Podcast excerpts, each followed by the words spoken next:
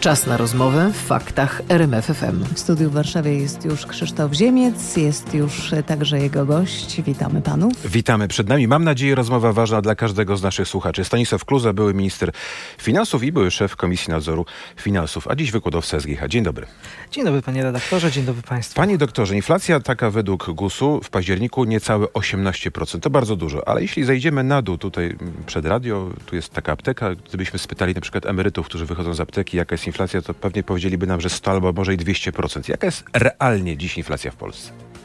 Rzeczywiście na to pytanie musimy odpowiedzieć na kilka sposobów. Po pierwsze, mamy miary, które podaje nam Główny Urząd Statystyczny. Mamy inflację tak zwaną konsumencką 18%, inflację producencką w granicach 25%.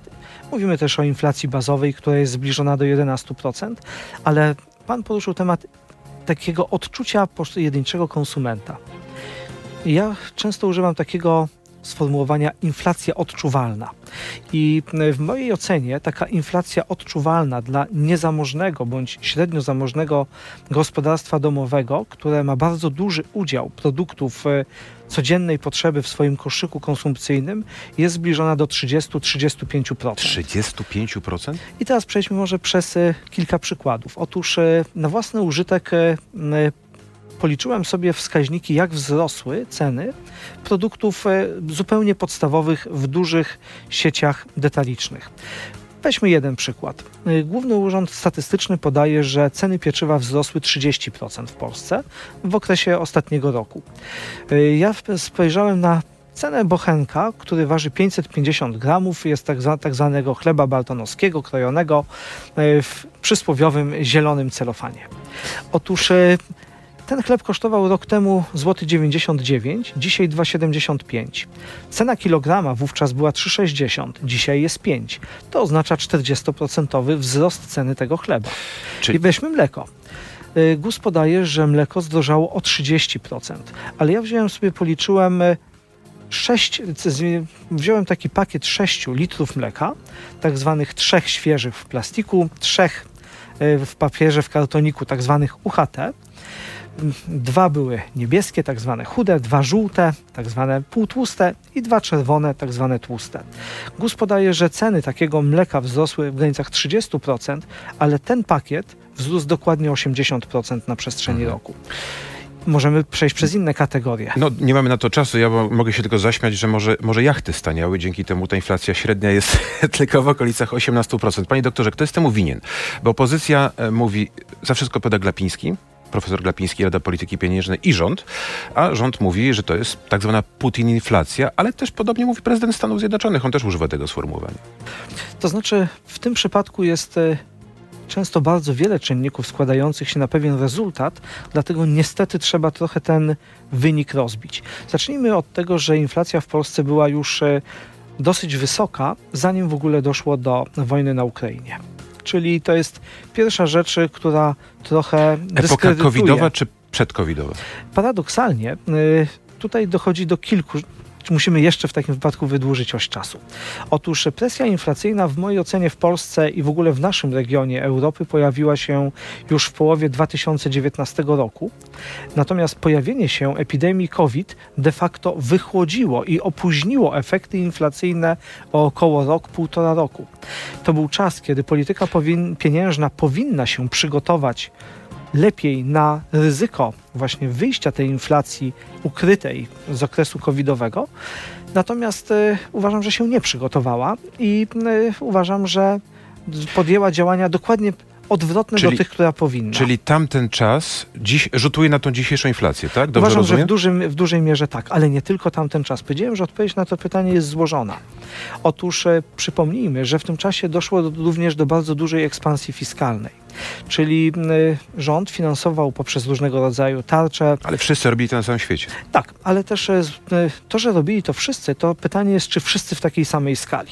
A jeżeli nawet wszyscy byśmy powiedzieli, że w porównywalnej skali, chociaż tak nie było, ale nawet gdyby w porównywalnej, to pytanie, jakie są zdolności absorpcyjne poszczególnych gospodarek y, dla długu. To krótko, panie doktorze, gdybyśmy mieli dzisiaj ocenić, kto jest odpowiedzialny za tak wysoką inflację w procentach. Rząd Czy RPP? Bardzo trudne pytanie. Albo E, świat, uważam, globalna że, gospodarka. Uważam, że zdecydowanie większą część tej inflacji wykreowaliśmy sobie sami. Duża, z, duża część z niej wynika z negatywnego sprzężenia zwrotnego pomiędzy polityką pieniężną i fiskalną. Uważam, że w pierwszym etapie bardzo były złe sygnały ze strony polityki pieniężnej, natomiast obecnie dużo więcej dokłada do tej inflacji polityka fiskalna. Stanisław Kluza jest naszym gościem. Przypomnę, panie doktorze, y, co powinna zrobić Rada Polityki Pieniężnej na najbliższym posiedzeniu w tym tygodniu, który przed nami? Bogusław Grabowski, były członek RPP, mówi, że y, Rada powinna podnieść stopy procentowe, uwagę, do poziomu dwucyfrowego. Mm, To znaczy, ja odpowiem na to trochę przewrotnie. Rada Polityki Pieniężnej, sposób, w jaki komunikuje się na zewnątrz, w jakimś sensie nie oczekuje wręcz podpowiedzi, żeby mm, na takie pytanie udzie- udzielać im odpowiedzi. E, Natomiast mój pogląd jest taki, że abstrahując nawet od samego poziomu stóp procentowych, Rada Polityki Pieniężnej prowadzi słabą komunikację i to w dwóch wymiarach. Pierwszy wymiar jest związany ze sprawdzalnością się prognoz i analiz, które są wykonywane przez Bank Centralny. Druga rzecz to jest kwestia komunikacji poszczególnych członków Rady Polityki Pieniężnej. Czyli Jeżeli spór chcemy- ostatni głośny, tak? Nawet mi nie chodzi o spór. To, że się trochę członkowie Rady Polityki Pieniężnej spierają, wydaje mi się, że ma nawet w sobie czasami wartość dodaną. Oczywiście, jeżeli merytorycznie się spierają, a nie to, czy mają dostęp do informacji. Natomiast m, jeżeli chodzi o kwestię tego sporu merytorycznego, to uważam, że można dzięki temu odbudowywać reputację polityki pieniężnej, jeżeli każdy z członków Rady Polityki Pieniężnej pokazywałby, jakie ma swoje poglądy. Rynek przewidując je, rozumiejąc sposób myślenia poszczególnych osób, lepiej dyskontuje. Wrócę do tego pytania o decyzję. Mamy już niewiele czasu na antenie radiowej. Chciałbym, żebyśmy ze słuchaczami o tym porozmawiali, żeby słuchacze wiedzieli.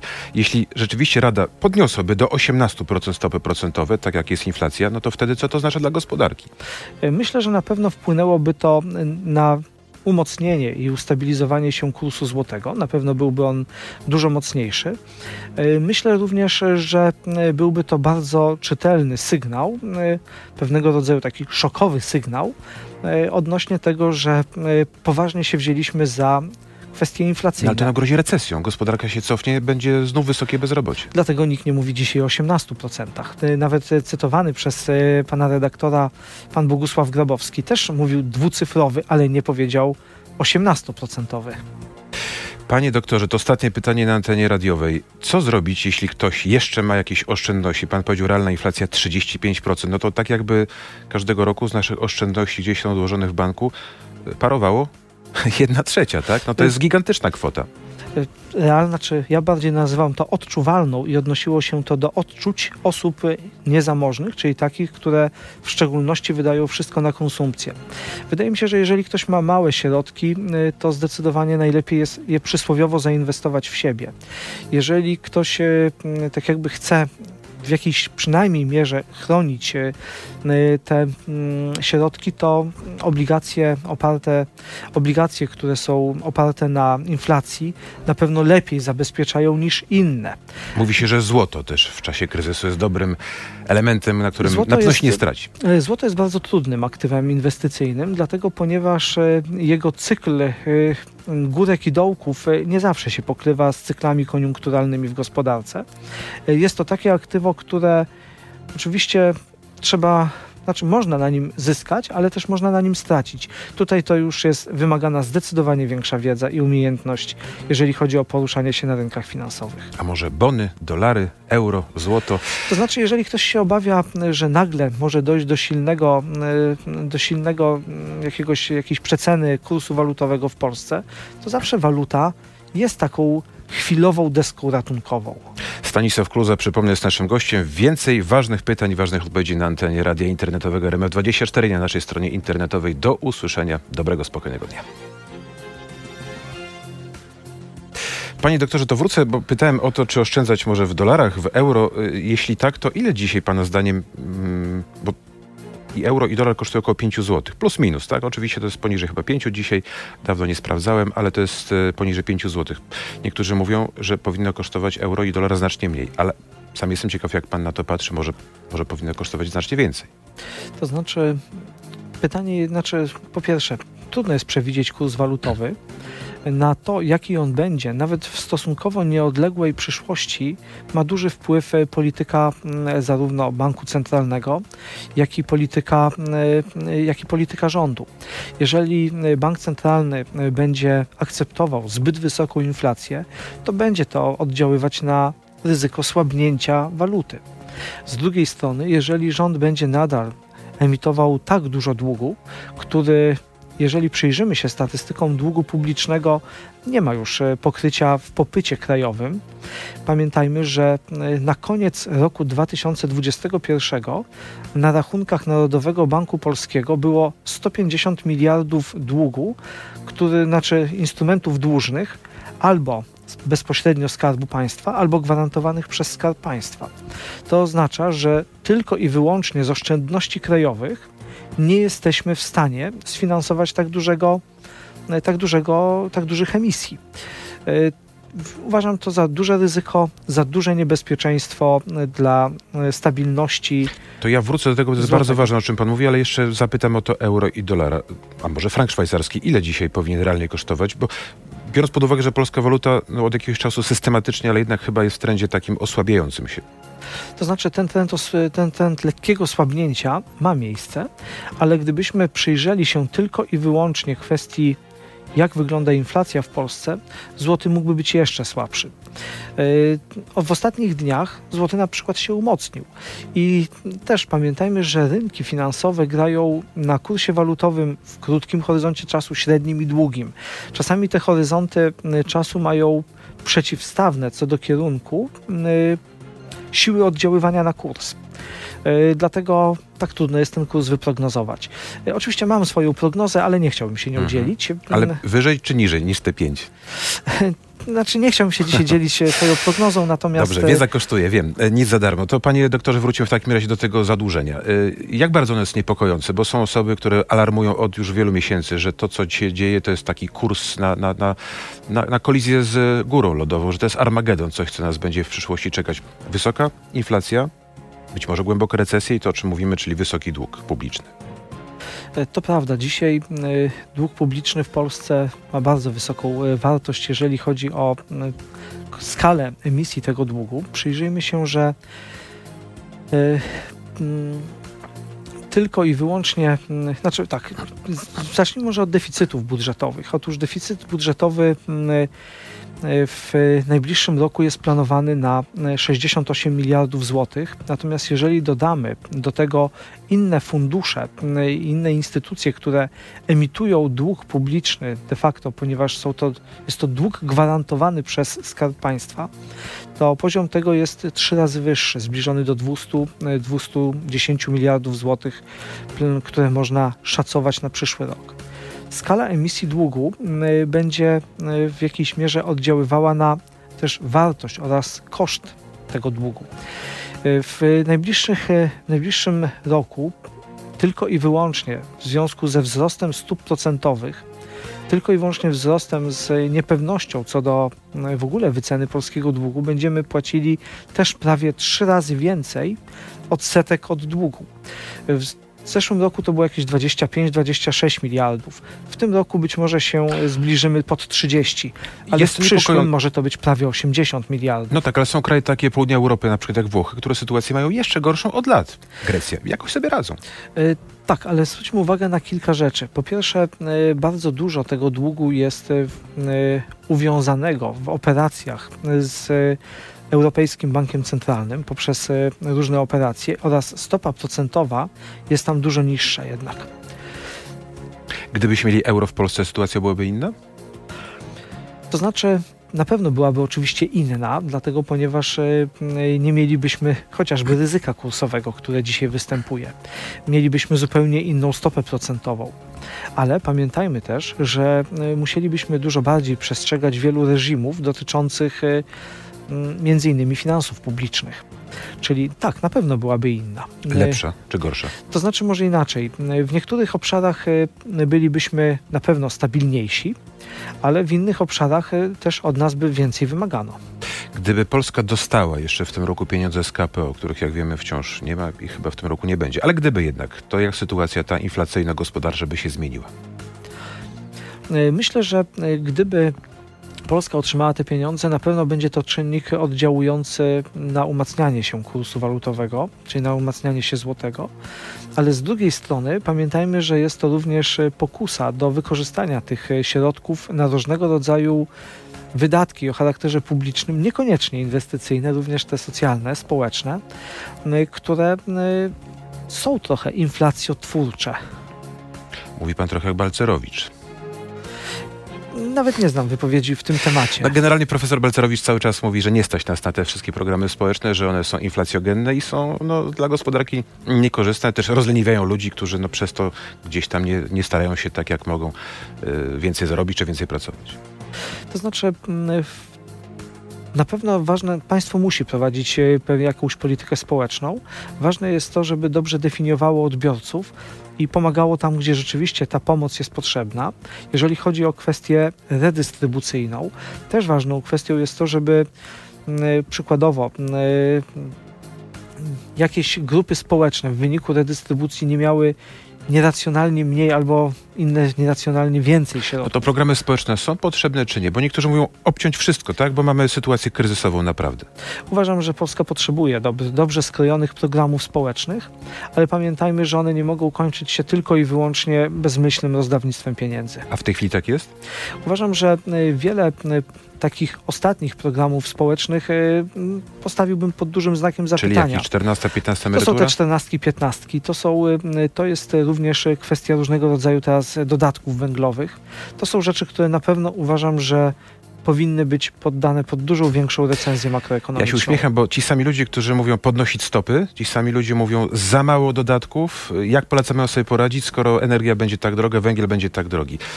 To, to, jest zamknięty krąg. Jak, jak z tego wybrnąć? To się nazywa wtedy spirala inflacyjna, to znaczy dajemy pieniądze, które de facto podnoszą ceny.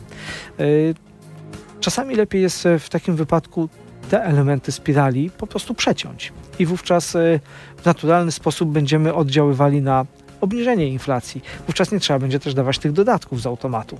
Przeciąć, mówi nasz gość, dr Stanisław Kluza, ale wtedy wiele gospodarstw domowych pójdzie spać, ale pod most. Wiele małych firm upadnie. To znaczy pamiętajmy o tym, że y, takie transformacje zawsze są w jakiejś mierze kosztowne, ale one są też skutkiem tego, że właśnie kiedy wcześniej były takie nadmiernie rozbuchane programy socjalne. Przypomnijmy epokę lat 70., kiedy żyliśmy na kredyt i epokę lat 80. pustych półek, a następnie przełom lat 80., 90. Galopującą inflację i duże bezrobocie. inflację. W jakimś sensie tutaj nawet możemy się posłużyć przykładem, ponieważ on jest trochę, znaczy ma pewne analogie z dniem dzisiejszym. Znalazłem w taką, e, taką publikację wydaną przez Narodowy Bank Polski w roku 1987 e, i ona ma mm, jedną taką ciekawą rzecz, że... Epoka premiera Messnera, dobrze pamiętam? E, ja patrzę bardziej historią Narodowego Banku Polskiego. Wówczas prezesami naprzemiennie byli pan Baka i Pakuła. Otóż celem tego programu który w momencie, kiedy był pisany, inflacja wynosiła dokładnie 18%, czyli mniej więcej tyle co teraz. E, no i ten program miał przynieść, że w ciągu jednego roku ta inflacja obniży się o 1 trzecią. To mniej więcej do mniej więcej 13, 12, 13%. No tutaj jest podkreślane, że tak jakby jednoroczne zejście do inflacji jednocyfrowej w zasadzie jest niemożliwe, ale jeżeli by ten program został zrealizowany, to inflacja w roku 89 będzie 9%, w 90 będzie 6-7%, a w 90, po 90 będzie 3-4%. Później wyskoczyły te słynne no. tysiące. Ale dlaczego bo, bo tak historia jakby... nas zaskoczyła trochę. No nie, nie tylko historia. To znaczy yy, działania działania, które towarzyszyły temu programowi, były dokładnie czymś odwrotnym, czego ten program dotyczył. I e, tak samo teraz, jeżeli spojrzymy, wezmę tylko takie e, cytaty z tego tygodnia. Otóż widziałem e, cytaty w prasie, gdzie eksperci przewidują, że inflacja będzie o 1 trzecią wyższa za rok. Następnie widziałem cytaty, gdzie inflacja będzie o 1 trzecią niższa za rok. Y, y, widziałem y, osoby, które mówiły, no, że mają analizę, inni, że tylko mają odczucia. Ale tutaj wydaje mi się, że możemy Skoro wejść... pan ekonomista jest zagubiony, to co dopiero ja, właśnie. normalny człowiek, który nie ma takiej wiedzy jak pan. Komu wierzyć? Właśnie, to znaczy i właśnie dochodzimy do kwestii znowu ekspertów. To znaczy, jeżeli bank centralny przez ostatnie dwa lata tak bardzo się rozmijał w swoich analizach, jeżeli chodzi o przyszłą inflację, a też e, przypomnijmy, jak wyglądała prognoza inflacyjna sprzed roku. To był rok 2021. Otóż e, prognoza inflacyjna, że w roku 20 była następująca, że w roku 2022 inflacja będzie 3,3%. Czy nie dało pomarzyć. się wtedy, Nie, nie, ale Pomarzyć. czy wtedy się nie dało tego tak jakby wyprognozować? Jeżeli chcemy odbudowywać y, pewnego rodzaju obniżać presję inflacyjną przez zaufanie do instytucji, to te prognozy powinny być troszeczkę trafniejsze. Mamy To, co taką- dziś powinien wyjść profesor Glapiński, uderzyć się w piersi i powiedzieć mea culpa? To znaczy, y, rok temu mówił, że bardziej się boi deflacji niż inflacji. Panie doktorze, patrzę na zegarek, jest prawie e, dziewiąta, więc mam już niewiele czasu, a jeszcze kilka pytań. Spytam pana, bo pan powiedział, że te programy społeczne są mm, no, niedostosowane, niepotrzebne. To tak, 500 plus powinno zostać, czy nie? A może powinny być rewaloryzowane, bo są głosy, że dzisiaj tak naprawdę powinno wynosić już 800 plus, a nie 500, bo mamy wysoką inflację. Zacznijmy od tego, że y, być może powinno być pierw y, przejrzane i zmodyfikowane, jeżeli chodzi o kwestię wywoływania pewnych sprzężeń zwrotnych pomiędzy rynkiem pracy oraz y, y, dotrzymywaniem tego świadczenia. Pierwszy taki eksperyment został wprowadzony w roku y, 2014 w Nysie. On został później tam trochę zepsuty przez lokalne władze. Natomiast tego typu programy społeczne zawsze jest pytanie, czy powinny być programami czysto redystrybucyjnymi, społecznymi, socjalnymi, czy powinny być e, bardziej e, programami również Mówi pan trochę dla studentów inspiru- ekonomii, a ja spytam wprost, 500 zostać czy 800? To znaczy, ja uważam, że taki program jak 500 Plus powinien istnieć. Uważam, że powinien być zreformowany, natomiast kwota powinna być rewaloryzowana. Dzisiaj nie chciałbym mówić jako, Mhm. o jaki współczynnik, natomiast e, na pewno pierwszą rzeczą, zanim dojdzie do rewaloryzacji, powinien być przejrzany, czy osiąga cele, do których został e, No stworzony. to kolejne ważne pytanie. Mamy sytuację bardzo groźną za naszą wschodnią granicą. Zbroimy się, wydajemy 3%, czy mamy wydawać 3% PKB na polską armię. Gigantyczne zakupy. Będą, budowane elektrownie atomowe, nawet dwie, może i trzy. Stać nas na takie, no konieczne wydaje się, wydatki w tej epoce, czy nie? Polska zdecydowanie ma e, bardzo złą infrastrukturę energetyczną i taką, która realnie grozi wyłączeniami bądź blackoutami. E, Więc odpowiem pierw jedną częścią na to pytanie, że Polska powinna inwestować w energetykę i powinna inwestować w energetykę, która jest jak najefektywniejsza i nowoczesna. Natomiast zadałbym inaczej to pytanie. Dlaczego przez ostatnie wiele lat tak mało zostało w tym obszarze zrobione? Mhm. A wojsko, armia, zakupy gigantyczne? To znaczy uważam, że Polska również e, e, nie ma wyjścia i z racji swojego położenia geopolitycznego jest skazana na konieczność wysokich e, wydatków obronnych. No to na koniec poproszę coś bardziej optymistycznego. Mówiliśmy o tym, że stopy powinny być wyższe, nawet może dużo wyższe, tak? Że grozi nam recesja. Nie wiem, czy bardzo głęboka, czy nie. To kiedy będzie lepiej? To znaczy mm, istnieją w gospodarce cykle koniunkturalne, w które sprawiają, że mm, są okresy lepsze i gorsze, natomiast y, bardzo często głębokość tych niekorzystnych faz, tych niekorzystnych okresów jest też czegoś rezultatem. To znaczy, jeżeli miało się nadmiernie wysokie wydatki publiczne, jeżeli się żyło nadmiernie na kredyt, to mm, pytanie jest, to trzeba też kiedyś wyleczyć to. Jakby słyszał Macrona, który mówił, czas pożegnać się z epoką dobrobytu. Y, To nie jest kwestia y, końca dobrobytu. To jest kwestia tego, że żeby zrozumieć, że y, tak jakby kiedyś się żyło na kredyt. Stanisław Kluza, były minister finansów, były szef Komisji Nadzoru Finansów, a dziś wykładowca SGH Ekonomista. Dziękuję panie doktorze za spotkanie Dziękuję z naszymi serdecznie. słuchaczami. Dobrego dnia. Dobrego dnia.